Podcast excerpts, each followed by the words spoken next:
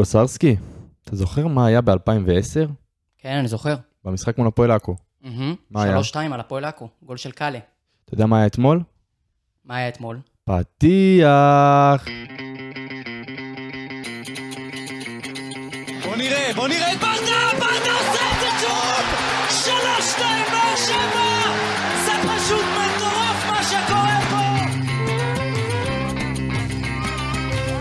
הנה שוב באר שבע, בטירוף על השער, איזה שער!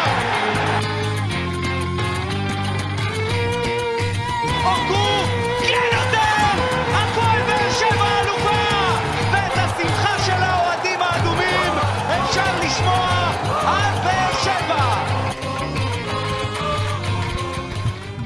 ברוכים הבאים לעוד פרק של פודקאסט האנליסטים שלנו, אנחנו פה באולפני להבים המאוחדים, יש לנו פה אורח שלא היה הרבה זמן, גל גוסרסקי, מה נשמע? אהלן, הכל טוב. עידן שרי, אלוהים שמור, כמה התגעגענו אליך. מה נשמע? בסדר גמור, אני מרגיש כאילו החזרתי את שתיכם, ל- לא יודע מאיפה. מהמתים, כן, אוי ואבוי, לא רציתי להגיד את זה. מהפגרה. מהפגרה, בדיוק, מהמונדיאלים למיניהן. אה, נזכיר לכל מי שמאזין לנו שהפודקאסט שלנו הוא מבית היוצר של פורמט האנליסטים של רפאל קבסה, אה, כמו כן הפורמט כמה וכמה פודקאסטים מרתקים, כמו אנליסטים מכבי חיפה, ברצלונה, מכבי תל אביב, הפועל תל אביב. אה, ממליץ בחום, אז אם יש לכם חברים אוהדי ברסה, הפועל תל אביב, אתם מוזמנים לספר להם עלינו ועל הפורמט, וכמובן לעקוב אחרינו בדיגיטל ובכל הפלטפורמות להנאתכם. לפני שככה נעבור, נזכיר גם שאנחנו בשיתוף רדיו דרום, אתם יכולים למצוא אותנו גם שם באפליקציות ובפייסבוק ובאינסטגרם של רדיו דרום, אתם יכולים למצוא אותנו גם בפייסבוק שלנו, טוויטר שלנו, טיק טוק שלנו, אה, אינסטגרם שלנו, וכמובן בכל אפליקציות השמע. אה, וממש נגיעה אחרונה לפני שככה נדבר על המשחק המשוגע. אה, שחווינו אתמול, אה, אנחנו חוזרים ומזמינים אתכם להצטרף אלינו שוב ל-5 על 10 מחר, ממש ביום שבת, אה, לצפייה משותפת ברבע גמר אה, המונדיאל, אנגליה, צרפת, גוסרסקי, משחק מטורף. כדאי לכם, כדאי לכם. כדאי, אנחנו כמובן, יהיה מלא מלא דברים מגניבים ושווים ואווירה מטורפת, אז פשוט תגיעו לשם, תגידו ששמעתם אותי מדבר בפודקאסט וניתן לכם איזה צ'ייסר חינם. אה, וזהו, אפשר להתחיל. אה, איך, איך נעשה את זה, גוסרסקי? נראה לי? נתחיל כזה נקודות מרכזיות. יאללה, נקודות מרכזיות. אה, אנחנו נעשה את זה אה, נקודה מרכזית של גוסרסקי, ההתחלה. כן, אז הנקודה המרכזית שלי היא שסוף סוף חזר הכדורגל. זה, אתה יודע, מונדיאל מבחינתי זה נחמד, אבל מבחינתי לפחות זה נטול רגש. אז יש הרבה עניין, הרבה במה להתעסק, פנטזי להתעסק, אבל אין כמו הדבר האמיתי, ואני ממש ממש התגעגעתי. מסכים איתך לגמרי, מבחינתי, אה, כשהגעתי אתמול לאצטדיון, אז זה היה מוזר. בסופו של דבר, התרגלת לראות משחק בקצב אחד, ו... זה גם לא רק זה, אני חושב שיש פה, יש פה משהו שונה, כאילו, לראות כדורגל בטלוויזיה של קבוצה שלא נכון. מעניינת אותך זה תחביב. להגיע למשחק כדורגל של הקבוצה שאתה אוהד, זה משהו, זה משהו אחר. כן, אני אתמול ישבתי ליד אה, חבר טוב, קוראים לו אודי קיסוס, והוא אמר לי, אני מרגיש כמו המשחק הראשון של אחרי הקורונה כזה. נכון, זה נכון. היה, היה מין תחושה כזאת של אה, משחק קורונה, אה, וקיבלנו משחק שבוא נגיד, יותר טוב מהמשחקי קורונה הרגילים היה שהתרגלנו שווה אליהם. לחכות, היה שווה לחכות. כן, עידן, נקודה שלך. אה, האמת שמה שאני הרגשתי אתמול מ- מהחוויה שלי באצטדיון, אה, גם זה היה טיפה מוזר לראות אה, את כל המערבי ריק, אה, אווירה טיפה מוזרה, כמו שאמרת, משחקים לאחר הקורונה. לגמרי. אה, מה שאני הרגשתי זה הקלות שאנחנו חטפנו בה את השערים.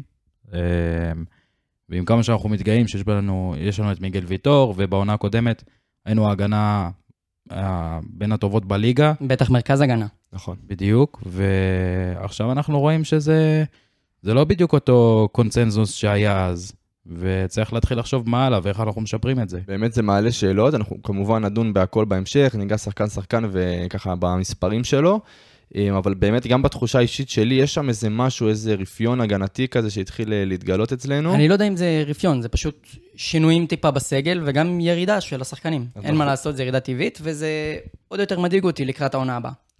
אה, כן, אז שוב, אנחנו כמובן ניגע בזה בכל המספרים. אה, הנקודה המרכזית שלי, לפני שככה נרוץ אה, על נתונים כלליים של כל הקבוצה, אה, זה המחירי כרטיסים. לדעתי המחירי כרטיסים היו גבוהים במיוחד למשחק הזה ספציפית, שאנחנו, אני לא אוהב להסתכל על קבוצות אחרות או מועדונים אחרים, אבל ראינו נגיד לדוגמה את מכבי חיפה אתמול, הורידו את המחירי כרטיסים ל-30 שקלים, הגיעו כמויות אדירות של קהל למשחק בגביע הטוטו, משחק אפילו פחות מרכזי לדעתי מהמשחק שלנו, בוא נגיד פחות אטרקטיבי, אה, והיה חבל לראות את זה, כי אני באמת חושב שאם היו מורידים את המחירי כרטיסים, היינו רואים יותר קהל שמגיע לאצטדיון, אה, ואפילו לא המחירי כרטיסים, היו, יש דרכים אחרות למלא אצטדיון. אה, אתה הזכרת לי בפתיחה. כן, תשמע, קודם כל צריך להגיד פה בעיניי שני דברים. המחיר שהכרטיסים הושקו, 95 שקלים באתר של שפע הפקות, זה הזיה. זה הזיה, בלי כרטיס סטודנט, בלי כרטיס ילד, בלי כרטיס נוער, בלי כלום. 95 שקל, אבא שרוצה להביא שני ילדים, זה 300 שקל במינימום של יציאה. בעיניי זה, זה לא מתאים וזה לא, לא תואם את המעמד של המשחק הזה. מעבר לזה, הגעת לפני המשחק, אתה רואה שאתה לא תמלא אפילו את המזרחי, אתה לא תמלא את המזרחי היה חצי ריק אתמול. נכון. למה לא להביא מסגרות? למה לא להביא בית ספר כזה, או חוג כזה, או לא יודע מה. כאילו, אין לך מה להפסיד, אתה גם ככה פותח יציאה. לגמרי, לגמרי, ואני חושב שבמשחקים כאלה, זה הזדמנות גם לראות קהל שלא מגיע בדרך כלל למשחקים. היה אתמול המון ילדים, המון. המון ילדים במזרחי. לגמרי, ואני חושב שזה זה, זה, זה משהו חיובי שצריך לטפח, במקרה שכמובן המחירים ירדו. טוב, אה, קודם כל, לפני שנתחיל, משחק מטורף. מטורף, מטורף, מטורף. אה, שערים בדקות אה, שאנחנו לא אוהבים לקבל, אה, מפקיעים בדקות שאנחנו אוהבים לקבל, להפקיע, סליחה. משחק הזוי לכל הכיוונים. אנחנו נתחיל ככה עם נתונים כלליים על הקבוצה. מי רוצה להתחיל? עידן, תן לנו את זה. אז היינו עדיפים עליהם בהחזקת הכדור, 63% לטובתנו. היה לנו 13 מצבי הפקעה, הפקענו שלושה שערים מן הסתם. אצל הפועל תל אביב, לדוגמה, הניצול המצבים שלהם היה הרבה יותר איכותי היו להם רק חמישה מצבי הפקעה והם הפקיעו שלושה. אה, תשע מתוך 18 בעיטות למסגרת אצלנו, כלומר תשע היו למסגרת, 18 אה, נבעטו באופן כללי לכיוון השער, חמש מתוך שמונה אצל תל אביב. אה, היינו יותר מדויקים מהם, 85 אצלנו, במסירות 79 אצלם. אני חושב שדקות ארוכות מהמשחק, במיוחד במחצית הראשונה, היינו מאוד עדיפים. מחצית הראשונה בעיניי מחצית טובה, אז היה שירדנו בפיגור. Uh, תחילת המחצית השנייה הם כן פתאום הצליחו ללחוץ אותנו, ניגע גם בלמה זה קרה, איך זה קרה, ולקראת סוף המשחק, מן הסתם, היינו צריכים את הגול, אז אנחנו שלטנו במשחק וכן הצלחנו קצת לייצר, לא מספיק, אבל בסדר. נזכיר שלפני המשחק אנחנו ככה קיבלנו את ההרכבים וראינו שגם רותם חתואל לא משחק, אנחנו יודעים שתומר יוספי חולה, אנחנו רואים שעוד שחקנים כמובן שפי, ש... חמד חולה. חמד, שפי שלא שיחקו, אה, ראינו שרמזי פותח על הספסל, כל מיני שינויים כאלה שאני בטוח ש... אה, זה מין מחשבה ליום שני. אה, כמובן למשחק מול אשדוד, נכון? כן, אני... תראה, מצד אחד אני יכול להבין את הרצון של ברדה לנסות להרוויח שחקנים בחזרה מהפגרה, כי שחקן שאתה יודע שלא הלך לו וחוסר ביטחון, לדוגמה סלמני, יכול לפתוח דף חדש אחרי חודש שאין כדורגל. אז אני מבין את הניסיון שלו לעשות את הדבר הזה. אבל ההרכב אתמול הוא לא היה, בוא נגיד, הוא לא היה ההרכב האופטימלי לא של באר שבע, לא וזה עלה לנו. נכון לגמרי.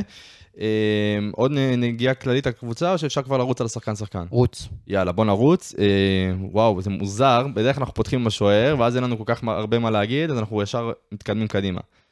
אריאל הרוש, תשמעו, מטורף, מטורף, מטורף, מטורף. אמ, אף אחד לא ציפה לזה. אף אחד לא ציפה, במיוחד שאנחנו רואים את העונה האדירה של עמרי גלאזר. אמ, וכשמגיעים למשחקים כאלה קריטיים, ופנדלים וכאלה, אתה, בוא נגיד את האמת, אנחנו מעדיפים לראות את גלאזר בפנדלים האלה. אמ, אבל לפני הפנדלים קרה אירוע באמת, אמ, יש בין הביזארי למרגש בצורה קיצונית מדי. אמ, אם אתם זוכרים, אריאל הרוש אה, עלה קדימה להתקפה לפני, ה... בקרן הראשונה הקצרה mm-hmm, של אה, רמזי. נכון.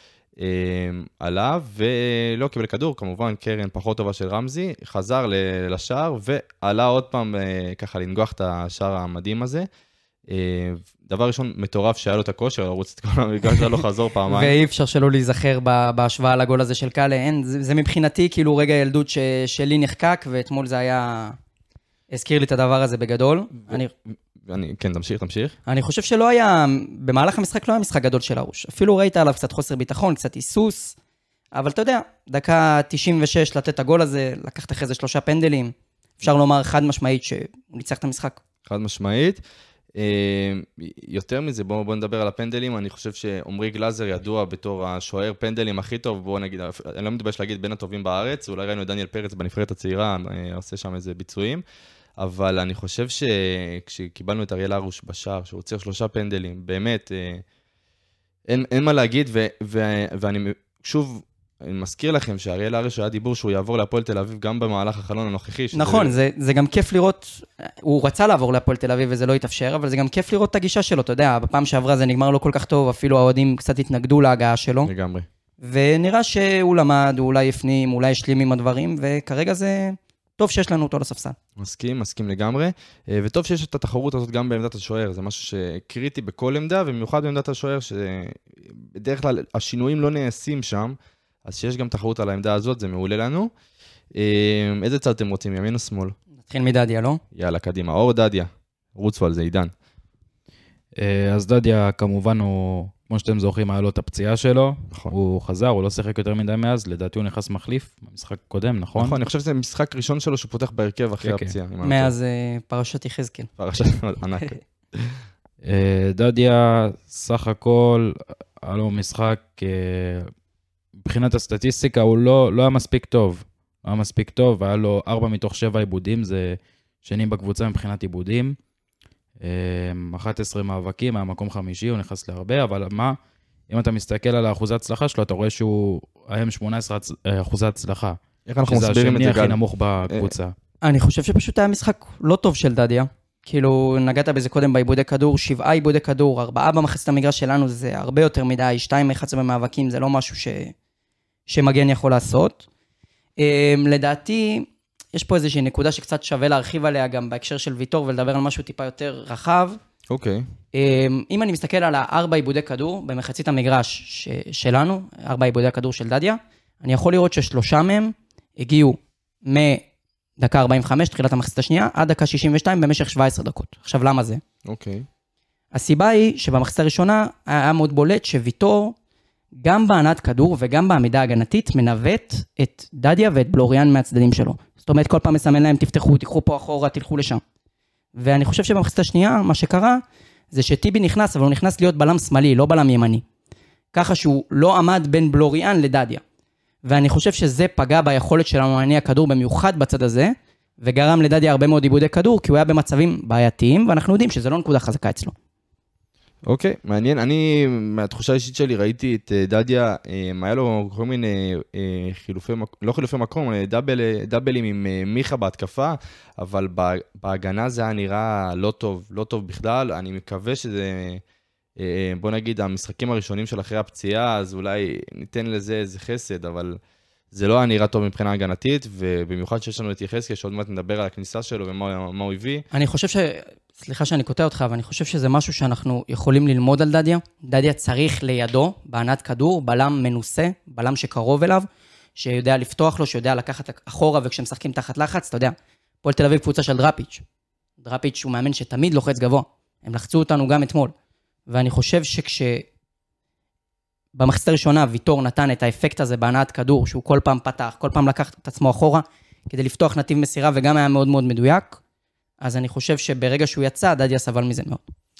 אה, ומפה נעבור לאור בלוריאן, אה, בוא נגיד שחקן המחלוקת, השחקן שעם המסירה הכי רשלנית שראיתי בהפועל באר שבע בשנה האחרונה. אה, וכשדיברנו על אור בלוריאן, לפני שהוא ככה הגיע אלינו ועם החתימה והכל, אני הבטחתי שהוא הולך להיות בין הס- הבלמים הכי טובים בארץ. בסדר? אז אני עדיין עומד אחרי האמירה שלי.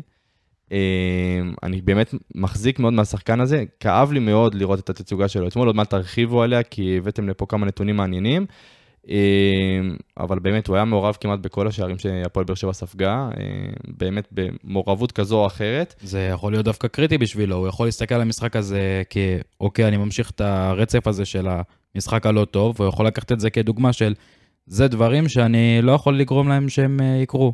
אני אמור לרשת ההגנה של הפועל באר שבע, ההגנה המזדקנת, אה, אפשר לקרוא לזה. נכון. אה, אני שחקן צעיר, אני צריך ללמוד מהם כל עוד הם פה, במיוחד מוויטור ומאבו עביד שיש להם הרבה ניסיון. בוא נגיד שיש לו כל כך הרבה ממי ללמוד בהפועל באר שבע, ש- ש- שהעתיד עוד בסדר. כן, הוא בבית ספר הבלמים הכי טוב בארץ. זה, לגמרי. זה חד משמעית, וכמו ש, שעידן באמת אמר, אני זוכר את uh, בן ביטון בתחילת הקדנציה שלו, מפרק לנו משחק מול קריית שמונה בבית, נותן להם שני גולים מתנה, ואנחנו יודעים לאן זה הגיע. עוד אה, מבחינת אה, נתונים של אה, בלוריאן, בואו נתחיל לרוץ על זה, כי אה, הסברתם לי לפני המשחק שאפשר לראות קצת אה, דברים שונים ממה שהקהל צפה מבחוץ. אז uh, בן אדם שלא לא ראה את המשחק, והוא מסתכל רק על הנתונים של הנייר, יכול להגיד, בואנה, היה לו משחק מטורף. Uh, אז כן, היה לו ארבע עיבודי כדור, שניים גם במגרש שלנו, אחד מהם שהוביל מן הסתם לשער. Uh, היו לו 11 חילוצי כדור, שזה מקום ראשון בקבוצה, הכי הרבה, שניים היו גם בחצי של היריבה. 18 מאבקים, שזה מקום שלישי בקבוצה, ומתוכם 89 אחוזי הצלחה, שזה האחוזי ההצלחה הכי גבוהים בקבוצה אתמול במאבקים. 14 מ-15 במאבקים הגנתיים, זה באמת נתון יוצ... ממש יוצא מדהים, דופן. מדהים. והיו לו גם שלושה משלושה בטאקלים. 100% הצלחה. אז, אז שוב אנחנו אומרים ש, שכדאי, גם כשמסתכלים על נתונים, ושהנתונים באים ב... אה, בוא נגיד שיש לך את כל הנתונים אצלך, אתה חייב לצפות במשחק, זה לא יעזור. אין ספק, כשמנתחים משחק וכשמנתחים שחקן, יש את מבחן העין ויש את מבחן הנתונים, וצריך להיות התאמה בין שניהם ולראות איפה שניהם תומכים באותו, באותו סיפור. אמ, אני חושב שבסיפור של בלוריאן, באמת, אם מסתכלים על, ה- על הנתונים שלו, אז רואים שאפשר להגיד שהיה לו משחק טוב, אבל כשאתה מסתכל על שלושת הטעויות שהוא עשה, זה משהו ש, שאי אפשר להבליג עליו, כאילו, זה משהו שאי אפשר להתחמק ממנו. לגמרי. אה, מפה נעבור למיגל ויטור. אה, אני חושב משחק שקט מאוד שלו. כן. אה, משחק, אה, אני לא אגיד אה, משחק מיגל ויטור אה, טיפוסי, כי אני חושב שזה קצת היה פחות מזה. אני חושב שבפן ההגנתי, זאת אומרת, ב, ביכולת ההגנתית, לא ראינו איזושהי דומיננטיות. אבל אני, אני רוצה להגיד שבמחצית הראשונה הפועל תל אביב ניסתה ללחוץ אותנו וכמעט לא הצליחה, ואנחנו היינו מאוד דומיננטיים. ומבחינתי זה הרבה בזכות מיגל ויטור, והרבה בזכות היכולת שלו בהנעת כדור, לדחוף כדור בין קווים, חבל הזמן. גם הדמות שלו בתור מנהיג. הוא אמנם לא, לא נתן איזה נתונים יוצאי דופן, או איזה דברים אה, מטורפים שאנחנו בדרך כלל מדברים עליהם פה בפרקים. אה, הוא כן ניסה להם למסגרת, היו לו שני איומים מחוץ למסגרת, אה, שזה גם, אפשר לה, להגיע את זה לטובה, לטובתו, שהוא לפחות מנסה. אה, אני חושב ש- נקבל ש- לקבל אותו חזרה. שיש דברים, עוד פעם, אנחנו מדברים על דברים שנתונים לא מראים. לדעתי, כשמגן מחזיק בכדור ולוחצים אותו, המהירות שבה הבלם פותח נתיב מסירה, זה שווה כדור שלנו או כדור שלהם, וזה משהו שלא משתקף בסטטיסטיקה. וזה דבר שוויטור עשה אתמול בצורה יוצא דופן, וגם גרם לאנשים מסביבו, עם מנהיגות, לעשות את הדברים האלה ולפתוח קווי מסירה מהירים. כשאני הסתכלתי קצת אה, מבחוץ למשחק, היה תחושה שהפועל באר שבע קצת איטית בהגנה. זה היה נראה גם בהתקפות המתפרצות, כמובן שיש לך שחקנים כמו ליוס וכאלה מקדימה, שבכלל זה היה נראה אה, פערים גדולים. השאלה שלי אם זה באמת המצב, האם באמת הפועל באר שבע כל כך איטית בהגנה כמו שהיה נראה אתמול? קודם כל, הבלמים הבכירים שלנו הם כרגע איטיים. אין איך להפוך את זה. מיגל אין לו את המהירות שהייתה לו פעם, טיבי כרגע הוא לא בלם מהיר, גם אבו עביד עוד איכשהו בסדר במהירות. הביאו את בלוריאן בדיוק בשביל זה. בדיוק כי קבוצה שרוצה להיות דומיננטית וללחוץ גבוה, צריכה להעמיד קו הגנה גבוה, כמו שראינו בשער השלישי שחטפנו. והביאו את בלוריאן בדיוק כדי לעשות את הספרינטים האלה עם ליוס ולקחת אותו שם באחד על אחד. מה שלא קרה אתמול. מה שלא קרה אתמול, גם מבחינת, בעיניי, הוא לא נתן מעצמו מספיק בספרינט הזה, זאת אומרת, התייאש שם באמצע וחבל. וגם בעיניי, כאילו, הייתה שם חוסר ערנות גדולה. הוא יצא לספרינט הזה 2-3 שניות אחרי אליוס. זה לא יכול לקרות. לגמרי. אה, ניגע רגע, לפני שנעבור, מיגל ויטור העביר את הקפטן לאור דדיה, אם אתם זוכרים, אני לא טועה, ואז אה, הקפטן אה, הגיע שם ל- לאיתן טיבי. לא. לא יכולתי לראות את זה. סיפור. כן, סיפור, אני לא סיפור. מבין. לידור ישב לידי במשחק ואומר לי, תקשיב, לא האמנתי בחיים שאני אראה משחק של הפועל באר שבע ואיתן טיבי יהיה הקפטן. זה מבחינתי לא יכול לקרות. הוא היה לא קפטן של יכול מכבי, הוא לא יכול להיות קפטן שלנו. אני הייתי יותר שמח אם גורדנה היה מקבל את הסרט. גורדן, אפילו ספורי, מבחינתי זה דמות שיכולה לקבל אצלנו את סרט הקפטן, אפילו אריאל הרוש, כאילו בוא, זה לא כזה כן, מופרך. תשמע, גורדנה במתכונת הנוכחית הוא איזשהו מנהיג בקבוצה הזאת, ויש לו, היה פה כבר שתי קדנציות, יש לו פה ותק, אני הייתי שמח לראות אותו קפטן. בסדר, טוב, עברנו. אה, לופז, וואי, איך אני אוהב את לופז, פלן. כן? כן, איך אני אוהב את לופז. כי מבחינתי האישית, כשהסתכלתי על המשחק של לופז, זה היה נראה מין עליות ירידות כזה, פתאום אה, אה, יש לו התקפה מטורפת שאתה אומר, וואלה, השחקן הזה מביא לך משהו שאין לך. מצד שני, כל מיני טעויות הגנתיות שאתה אומר מאיפה זה מגיע לו, באמת, משחק לופז טיפוסי מבחינתי. אתמול אה, לדעתי דווקא הוא היה, הוא היה טוב בשני ההיבטים, גם בהגנה, גם בהתקפה. אוקיי. אתמול נראה לי סתיו למקין אה, ירצה לזכור את המשחק הזה, גם ההחמצת פנדל וגם השער העצמי שהוא נתן, שזה בעצם... אה, לופז. בדיוק, לופז ייצר את המצב הזה. ייצר סך הכל שני מצבים, היה לו גם שתי בעיטות, שניהם למסגרת. איבד שלושה כדורים, אבל הם לא היו בחצי שלנו, בחצי של היריבה, כלומר, זה היה בקידום של ההתקפה. אה, הוא חילץ שמונה כדורים, מקום שני בקבוצה, נכנס ל-19 מאבקים, מקום ראשון ביחד עם פאון. מדהים. אה, שניים מתוך חמישה בטאקלים, אחד אה, מתוך שתיים במסירות מפתח. היה לו גם נגיחה. הנגיחה ממסירה ארוכה נכון, שנעטפה. נכון. הייתה לו גם אחת כזאת, לדעתי, נגד חדרה בבית, שכמעט נכנסה. בסוף הגול יגיע מהדבר הזה. לגמרי. אה, רק החמצת פנדל שלו, החמצת פנדל, בדיוק. טיפה, טיפה. בדיוק, אה, קצת עשתה לנו רע לקראת הסוף. מבחינתי, לופז זה אחד השחקנים הכי חכמים בקבוצה. זאת אומרת, וואלה. אישית חסר לו איזה בורג, כנראה, אבל כדורגל הוא מבין. זה שחקן מבחינתי שתמיד מוצא את השטח הנכון, תמיד מקבל את ההחלטה הנכונה עם הכדור או בלי הכדור, והתנועה שלו לכדור, ההצטרפות שלו ברחבה, אתה יודע, בגול הראשון הוא נכנס הכי עמוק שיש כדי להביא את הכדור הזה. והכניסות שלו לרחבה בעיניי זה דבר מדהים. אם אנחנו מסתכלים גם, זה האיום, הנגיחה שדיברת עליה, זה האיום ה-16 ה-16 שלו, העונה מתוך הרחבה, והשמיני למסגרת. בסוף זה יהפוך לגולים. אמ, זהו, גם בלי להבקיע הוא מייצר המון המון בלאגן בכניסות. בעיניי הוא מבין שטח מעולה, מצטרף, תמיד מתוזמן וטוב, ואני מאוד אוהב את לופז. אחלה לופז, אה, משם אתם רוצים גורדניה או אליאס? אפשר גורדנה. טוב, גורדנה, אה, מבחינתך מי שהיה צריך לקבל את הקפטן אתמול, כן. אה, לגמרי, אה, משחק מבחינתי טוב של רועי גורדנה. כן, היה לו משחק טוב. ניסה להניע את הכדור דרך המרכז, ניסה לקדם את המשחק. היה לו טיפה קשה עם השחקנים של הפועל תל אביב, אבל סך הכל אני חושב שהוא הסתדר יפה מאוד. אני, כן, משחק מצוין. אני פחות מסכים. אני חושב שכשמשחקים עם גורדנה יש איזשהו מחיר שמשלמים, אוקיי. כי גורדנה הוא כבר לא צעיר כמו פעם, והוא עבר פציעות, והאתלטיות והאינטנסיביות שלו באמצע זה, זה לא מה שאתה כל כך רוצה. עכשיו, זה מחיר של... וראינו את זה גם אתמול, גורדנה נכנס, אם אני לא טועה, רק לשני מאבקים הגנתיים, נכון? רק לשני מאבקים הגנתיים נכנס וניצח באחד, שזה ממש מעט מדי לקשר בעמדתו.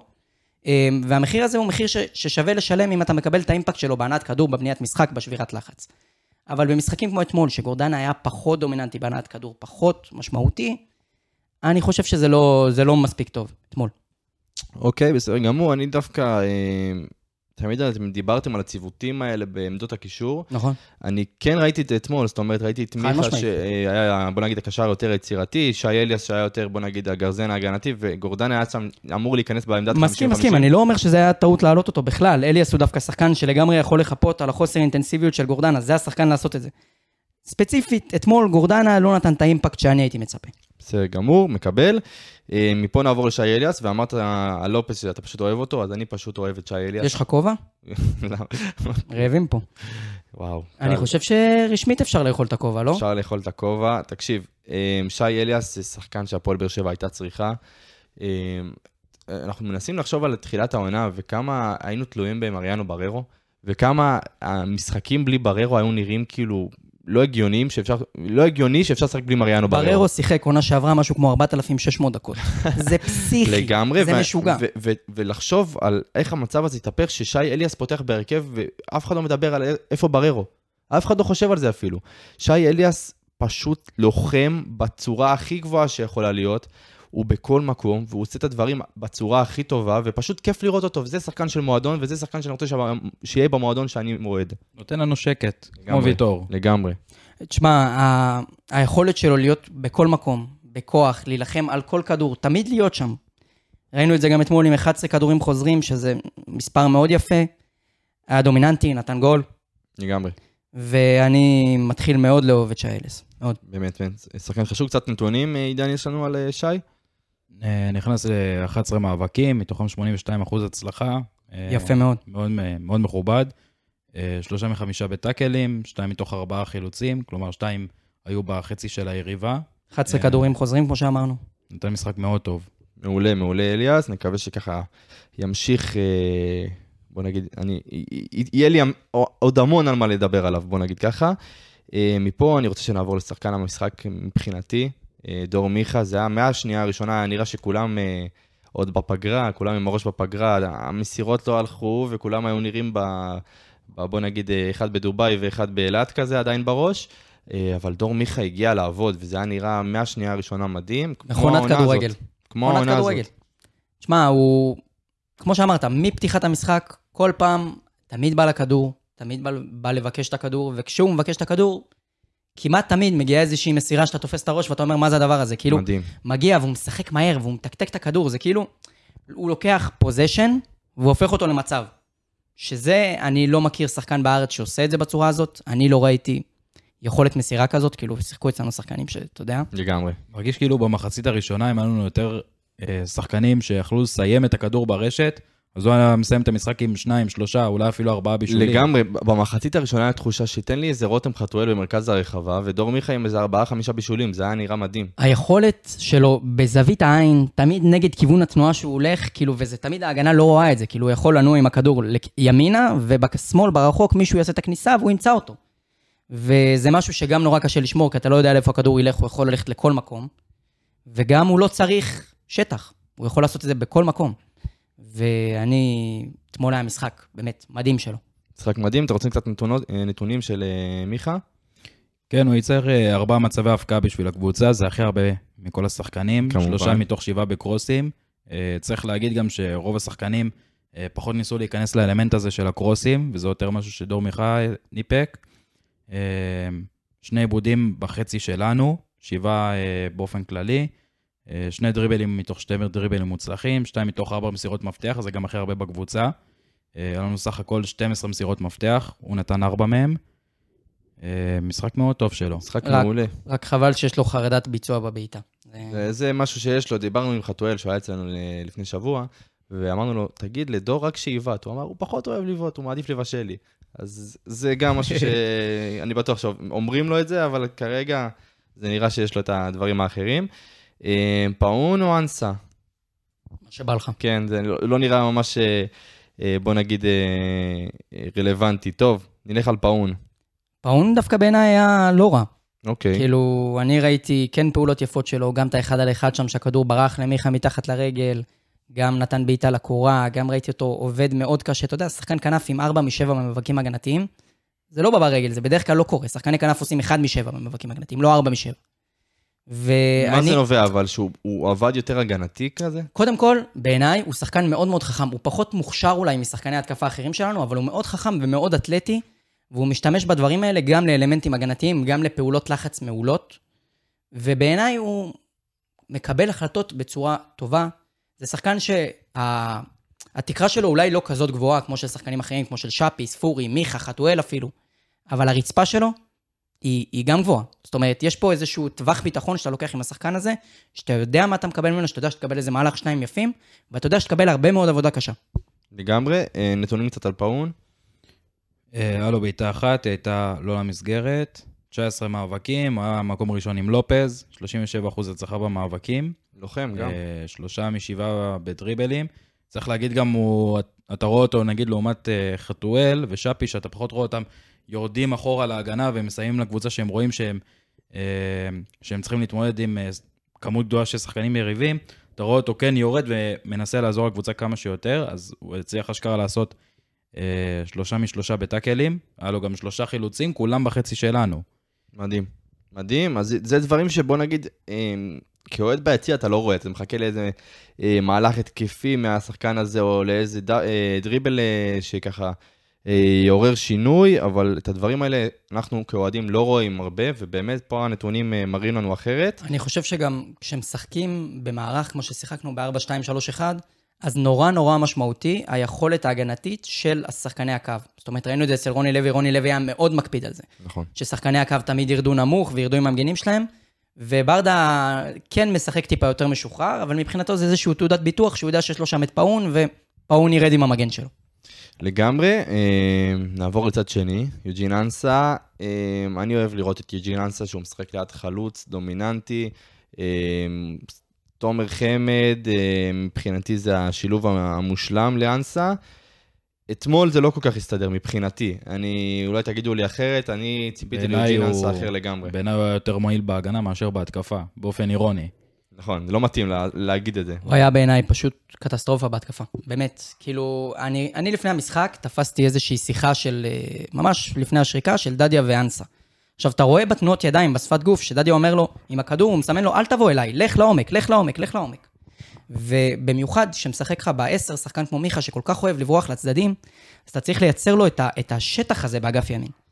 ואנסה פשוט עשה ההפך, פשוט עשה ההפך. כל פעם שדדיה עם הכדור ומיכה הגיע לקבל את הכדור מדדיה, אז הוא בא לקבל מהם את הכדור על המטר. כאילו, אתה שחקן עם מהירות כל כך משמעותית. יש לך מאחוריך שחקנים שיודעים למסור, בטח מיכה. מיכה מקבל את הכדור, לך לעומק. אל תבוא למיכה לקבל את הכדור. וזה נורא נורא בלט לי. אתה יודע, יוג'ין, החמצות כאלה אנחנו רגילים לראות מיוג'ין. אבל בדרך כלל דווקא את, ה, את ההבנה של מתי לבוא, מתי ללכת, יוג'ין יודע לתת. ופה התפקש, התפספס העניין הזה. אבל, אבל האם זה באמת העניין הזה של המערך? זאת אומרת, המערך לא... יוג'ין לא הצליח להיכנס לתוך המערך ספציפית ששיחק במשחק אתמול. אמ, הוא לא הצליח להיכנס למערך, כן. זה- זה אבל אין השאלה, ויכוח. השאלה אם הבעיה היא במערך או הבעיה היא בו. אוקיי. אז בעיניי, המערך הזה לגמרי כן אפשר, לה- אפשר, הוא יכול להוציא מזה יותר. כי אתה יכול לקבל את המשולש הזה של דדיה, מיכה ואנסה, שאם עושים אותו טוב, אז הוא יכול להיות מאוד משמעותי. אבל אם אנסה בא לקבל את הכדור, מיכה הוא לא השחקן שילך לעומק. נכון. ונוצר פה איזשהו משולש מאוד מאוד צפוף, שאי אפשר באמת לבנות ממנו התקפה ולייצר ממנו מצב מסוכן. אבל, אם כשדדיה מקבל את הכדור, אנסה הולך לעומק, אנסה אם זורקים לו כדור רחוק, הוא מגיע כמעט הכי טוב בקבוצה. לגמרי. אף אחד אין לו את המהירות ואת האתלטיות שלו ואת היכולת להניע כדור. אבל כשהוא בא לשחק על שטח קטן, זה לא זה. ויוג'ין, יש לו הרבה דברים שהוא לא טוב בהם, והוא צריך לדעת להימנע מהם. לגמרי. קצת נתונים או שאפשר לדלג? אה, לא היו דברים יותר מדי אה, בולטים, היו לו שתי ניסיונות אה, בעיטה, אחד מהם מעל המסגרת, הוא שיחק מחצית אחת כמובן, שני עיבודי כדור, האמת שהייתי בטוח שהוא יאבד הרבה יותר. שלושה מתוך ארבעה חילוצים, זאת אומרת, שלושה היו בחצי, בחצי של, של היריבה. דריבל אחד שהוא היה לו מוצלח, היה לו שלושה ניסיונות לטאקלים. טיפה מוזר לראות את זה מהשחקן הזה, שלושתם היו כושלים. אה, אני לא, לא יודע מה יהיה עם השחקן הזה בהמשך. אה, אני שוב, אני חושב שיוג'ין אנסה שחקן כן חשוב להפועל באר שבע, כן אפשר להשתמש בו בצורה נכונה. אני אה, מסכים, אני מסכים. אני. אה, פשוט חושב שהמשחק ספציפית אתמול לא היה נראה טוב, ומבחינתי זה... צריך להשתמש בו איפה שהוא טוב. ויוג'ין טוב, כאילו, בלי לזלזל, זרקו לו כדור רחוק, הוא יגיע אליו ראשון, יש לו פיזיות מעולה, מהירות מעולה, אבל כשתרצה ממנו לשחק עם כדור לרגל ועל שטח קטן, יוג'ין לא צריך לשחק. אני איתך בזה. אה, נעבור לשחקן שלא מצליח. לא מצליח, לא משנה כמה הוא מנסה, סלמני. באמת, היה, לפעמים כבר קשה לראות את זה. זה אה, באמת, נותנים לו את הדקות, ולא מוציאים אותו בחילופים. אה, הוציאו אותו בסוף כמובן, אבל באמת, הוא קיבל את כל מה שהוא צריך. כל מה שהוא צריך, וכמה מצבים בתחילת המשחק, כדורים נשלחו לה ממיכה לתוך הרחבה, והיה שם חסר, היה חסר ה- ה- הרגל המסיימת, ה- הנגיחה הטובה, זה לא היה נראה טוב, זה לא היה נראה טוב. אין, אין מה להגיד, זה לא, כרגע זה לא, זה לא הולך, ואני, אתה יודע, מצד אחד אתה כועס עליו ומבואס וזה, מצד שני אתה רואה את הבן אדם כאילו, הוא גמור, ואני גם מבין אותו. הוא בטח ישב עכשיו חודש בבית ורק אכל את עצמו בסרטים וזה, ואז הוא עולה למשחק, אתה יודע, חזר מהפגרה עם אמביציה, עם זה, וככה זה נראה. אמ, אני חושב שאנחנו חייבים למצוא פתרון אחר בעמדה הזאת. אתה יודע, מפה לשם כמעט לא מדברים על זה, חמד עם שער שדה אחד מאז שהגיע, אחד. הבקיע, אני חושב, ארבעה או חמישה פנדלים, אבל שער שדה אחד. וזה משהו שהפועל באר שבע לא, לא יכולה לחיות איתו. עם חלוצים שזה סלמני וחמד, שנותנים שלושה שערי שדה ב- בעונה, בחצי עונה. זה לא מה שאנחנו יכולים, ואנחנו חייבים למצוא פתרון. אה, בוא תוסיף את הנתונים, ועידן, אם יש נתונים בכלל על מה שקרה אתמול אה, סלמני. יש אה, נתונים לא כאלה מעודדים, שתי בעיטות, שתיהם לא למסגרת, 12 עיבודים, מקום ראשון בקבוצה, לא אפילו עיבוד אחד, אה, שהיה בחצי שלנו, דריבל אחד, כושל. אה, האמת שהיה לו שתיים מתוך ארבע בטאקלים, שתי טאקלים מוצלחים מתוך ארבע, היה לו גם סירת מפתח אחת מוצלחת, שזה זה פחות מה שאנחנו מצפים ממנו, אנחנו מצפים שהוא יהיה המסיים, שיקבל את המסירת שהוא ישים את הכדור ברשת. בדיוק. בסדר, אנחנו מצפ- מצפים ממנו להרבה הרבה יותר. אה, אפשר לעבור קצת את החילופים, כי כן הם היו משמעותיים, אני חושב. החילוף אה, הראשון בדקה 46 היו ביחד אה, גם איתן טיבי על יוג'ין אנסה וגם רמזי סבורי על מיגל ויטור. אתה רוצה להסביר רגע את החילופים האלה, כן, מאיזה מקום כן. זה נובע? קודם כל, אני אתייחס לחילוף של ויטור וטיבי, קצת גם בהקשר של מה שנגעתי בו קודם. אה, ויטור שיחק הבלם הימני בין בלוריאן לבין דדיה, וככה בעצם הייתה לו איזושהי שליטה, הקרנת ביטחון עליהם, הוא יכל להגיד להם לאן ללכת, מתי לבוא, לפתוח להם, לעזור להם, לחפות עליהם. ברגע שטיבי נכנס, טיבי נכנס להיות הבלם השמאלי ובלוריאן הפך להיות הימני. ואז נוצר לך צד די בעייתי מבחינת גם הנעת כדור וגם הגנתית של בלוריאן ודדיה, ואני חושב שזו הייתה נקודת חולשה, שממנה גם הגיע הגול השלישי. בטח שיחזקאל נכנס והתרכז בעיקר בצד ההתקפי, אז הרבה מאוד נפל על בלוריאן. ואני חושב ש... אני בכללי לא אהבתי את החילוף הזה, כי מיגל ויטור היה מאוד משמעותי בעיניי. נכון. ואם כבר אתה מכניס את טיבי, שיהיה הבלם ביניהם, ולא, ולא ישחק את הבלם השמאלי, לדעתי. אמ, אני, אני אגע קצת יותר ספציפי, אני חושב שהכניסה של ספורי הייתה חיובית. אה, שוב, הוא ומיכה ביחד, זה היה נראה מעולה. אמ, היה משמעותי בעיקר בנייחים, ספורי. בעיקר בנייחים. לגמרי, אנחנו יודעים שיש לו את זה בצורה הכי טובה שיש. אה, מי שיצא במקומו גם יכול להיות משמעותי בנייחים, שזה מיגל ויטור, אה, אבל קיבלנו את זה ממישהו אחר בעמדת השוער. אה, אפשר לעבור קדימה, שגיב יחזקאל באמת נכנס, ראינו אותו באמת בצורה... בוא נגיד, יש שחקנים שנכנסים, אתה מרגיש אותם ישר בשנייה הראשונה שהם נכון, נכנסים, ואחד מהם, אחד מכמותם זה שגיב יחזקאל. באמת, מאז השינוי שהוא נכנס כמגן, זה שחקן אחר לגמרי. אה, ובאמת אני, אני, לא יכול לדמיין, כרגע סיטואציה, אה, כמובן במשחק ליגה, שאור דדיה פותח על פני אה, שגיב יחזקאל. כרגע נראה שהעמדה היא של שגיב, ובצדק, ואני גם, אתה יודע, להביא כזה, שאתה צריך גול ואתה מביא כזה איום התקפי מעמדת המגן, בעיניי זה מאוד מאוד יפה ומאוד מאוד משמעותי. הוא נכנס, יצר התרחשויות, עשה כמה אחד על אחדים, לא, תכלס, לא היה המון תכלס הפעם, אבל זה היה לא רחוק מתכלס, בוא נגיד. כן, אני איתך. מאוד בלט לי גם ההצטרפות שלו לרחבה, כשהכדור באגף שמאל. ראינו את זה גם בשער שהוא הבקיע בהחמצה, אני לא זוכר איזה משחק, נראה לי מול ויה ריאל. לא. טוב, אני לא זוכר, אבל ראינו את זה כבר כמה פעמים שאנחנו רואים את שגיב מצטרף מאגף ימין לתוך הרחבה ממש, mm-hmm. וזה נורא בולט כשמיכה נמצא באגף שמאל ויכול לתת לו את הכדור הזה. היה שם את הכדור, את הנגיחה של אה, שגיב, שלא נגיחה, שהכדור הגיע אליו והוא לא כל כך יצטרך אה, כן. להשתלט עליו ולהכניס אותו. זה היה בעיניי גם המסירה הכי מרשימה של מיכה.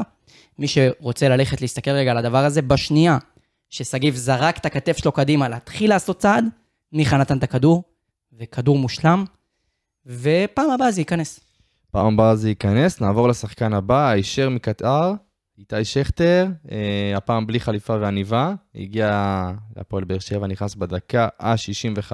למד מספרד איך לבעוט פנדלים. נכון, והיה שם איזו סיטואציה, אה, אני לא יודע אם ראיתם את זה, שהוא נפל קדימה, ניסה שכאילו הכדור יעבור אותו לשחקן הבא, פשוט אף אחד לא נגע בכדור, זה היה קצת מוזר, אמרתי, הוא למד את זה אולי מוויניסיוס שם, מהשחקנים שהוא ככה פרשן.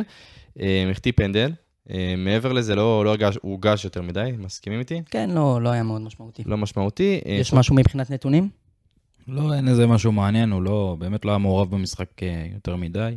אבל תמיד רעב, תמיד רעב, תמיד רוצה להפקיע, ואתמול לא ראינו את זה יותר מדי. שחקן שכן, אני חושב שכן הרגשתי אותו בדקות שהוא נכנס, זה עדן שמיר. דיברנו גם על החשיבות שלו, העונה בקבוצה, וכמה הפועל באר שבע צריכה שחקן כמוהו. אמ, אני אשמח, גוססקי, אם תוכל ככה להרחיב על המשחק אתמול של עדן שמיר. כן, אני לא חושב שהיה כניסה גדולה של עדן שמיר. אצלו זה כזה, לפעמים יש לו משחק טוב, משחק לא טוב, אני חושב שהוא מראה קצת חוסר יציבות מהרגע שהוא הגיע, הוא כן יכול לתת ולתרום, אבל אתמול זה לא היה זה, ראית 1 מ-6 במאבקים הגנתיים, 2 מ-9 במאבקים בסך הכל. אמ, כן, ראינו אתמול, עוד פעם, את אחד היתרונות הכי בולטים שלו, שזה ההצטרפות לחווה, עם נגיחה מסוכנת. זהו בגדול. טוב, אה, נסכם את זה שהפועל באר שבע ניצחה. והיא עולה לחצי, נכון? אני לא טועה? עולה לגמר. סליחה, מה לחצי? עולה לגמר, אה, וזה מה שרצינו, וזה מה שככה קיווינו. אה, וכל זה בלי השחקנים המשמעותיים שהצליחו לנוח, בוא נגיד, מהמשחק הזה, לטוב או לרע, נחו. וכמובן שאני בטוח שאת רובם אנחנו נראה במשחק מול סמך אשדוד ביום ומה שני. ומה קורה עם חתואל? אה, ואני בטוח שחתואל לשחק. זו הדעה האישית שלי, וכששאלו אתמול עוד אה, נכון, שאלה נכון. מעניינת, שאלו אתמול את ברדה בנוגע לשוער, והוא אמר, יום שני, גלאזר יפתח, דיברנו על זה כבר, לא משנה מה קרה היום במשחק, לא משנה איזה תצוגה גדולה, ארוש זה, וזה דווקא משהו שאני אוהב. אני רוצה לראות שיש את הקבלת החלטות הזאת, שלא משתגעים עם משחקים גדולים ולא משתגעים יחד. צריך להיות ראש מערכתי לדברים האלה. כן, ואם דיברת גם על הרעיון של ברדה, אז יש עוד נקודה שהוא התייחס אליה, הוא דיבר על זה שחמד חולה, ושאפי חולה, ויוספי חולה, ואז שאלו אותו מה עם חתואל? והוא אמר, חתואל זאת החלטה שלי. ואז אחד העיתונאים אמר לו, סדרת חינוך? ואז הוא אומר לו, זה אתה אמרת. אז אני לא יודע מה קורה עם אה, חתואל וברדה, אבל אה, אם חתואל קצת אה, צריך להוריד אותו, ואתה יודע, לקרקע אותו קצת, אז טוב שברדה עושה את זה, כי חשוב שהוא ישמור את הרעב, וישמור את זה, זה מה שהביא אותו עד לפה. אה, ואני מקווה שהוא יחזור, ויחזור לתת שלו. כבר במשחק הקרוב. אני, אני די בטוח שהוא ישחק ויקבל את הדקות שלו, לא בטוח בהרכב, אבל אני חושב שזה שחקן משמעותי שהפועל באר שבע צריכה, אז באמת יום שני שבע וחצי אה, נגד אשדוד, אנחנו כמובן נעשה פרק הכנה מסודר לסיטואציה ולמשחק. אה, וזהו, אנחנו נסיים את הפרק. עידן, תודה רבה. תודה רבה שהיית פה היום. אה, גל. גוסרסקי, תודה רבה. תודה לך. אה, נכווין את כולכם שוב, אתם מוזמנים להגיע לחמש על עשר מחר לצפייה משותפת ברבע הגמר של אנגליה-צרפת, אנחנו נהיה שם, נעשה אווירה מטורפת, מחכים שתגיעו. וכמובן, אתם יכולים להזין לנו בכל הפלטפורמות, פייסבוק, אינסטגרם, טוויטר, טיק טוק, אפליקציות השם, אנחנו נמצאים בכל המקומות. וזהו, תודה רבה לכולם, חברים, להתראות.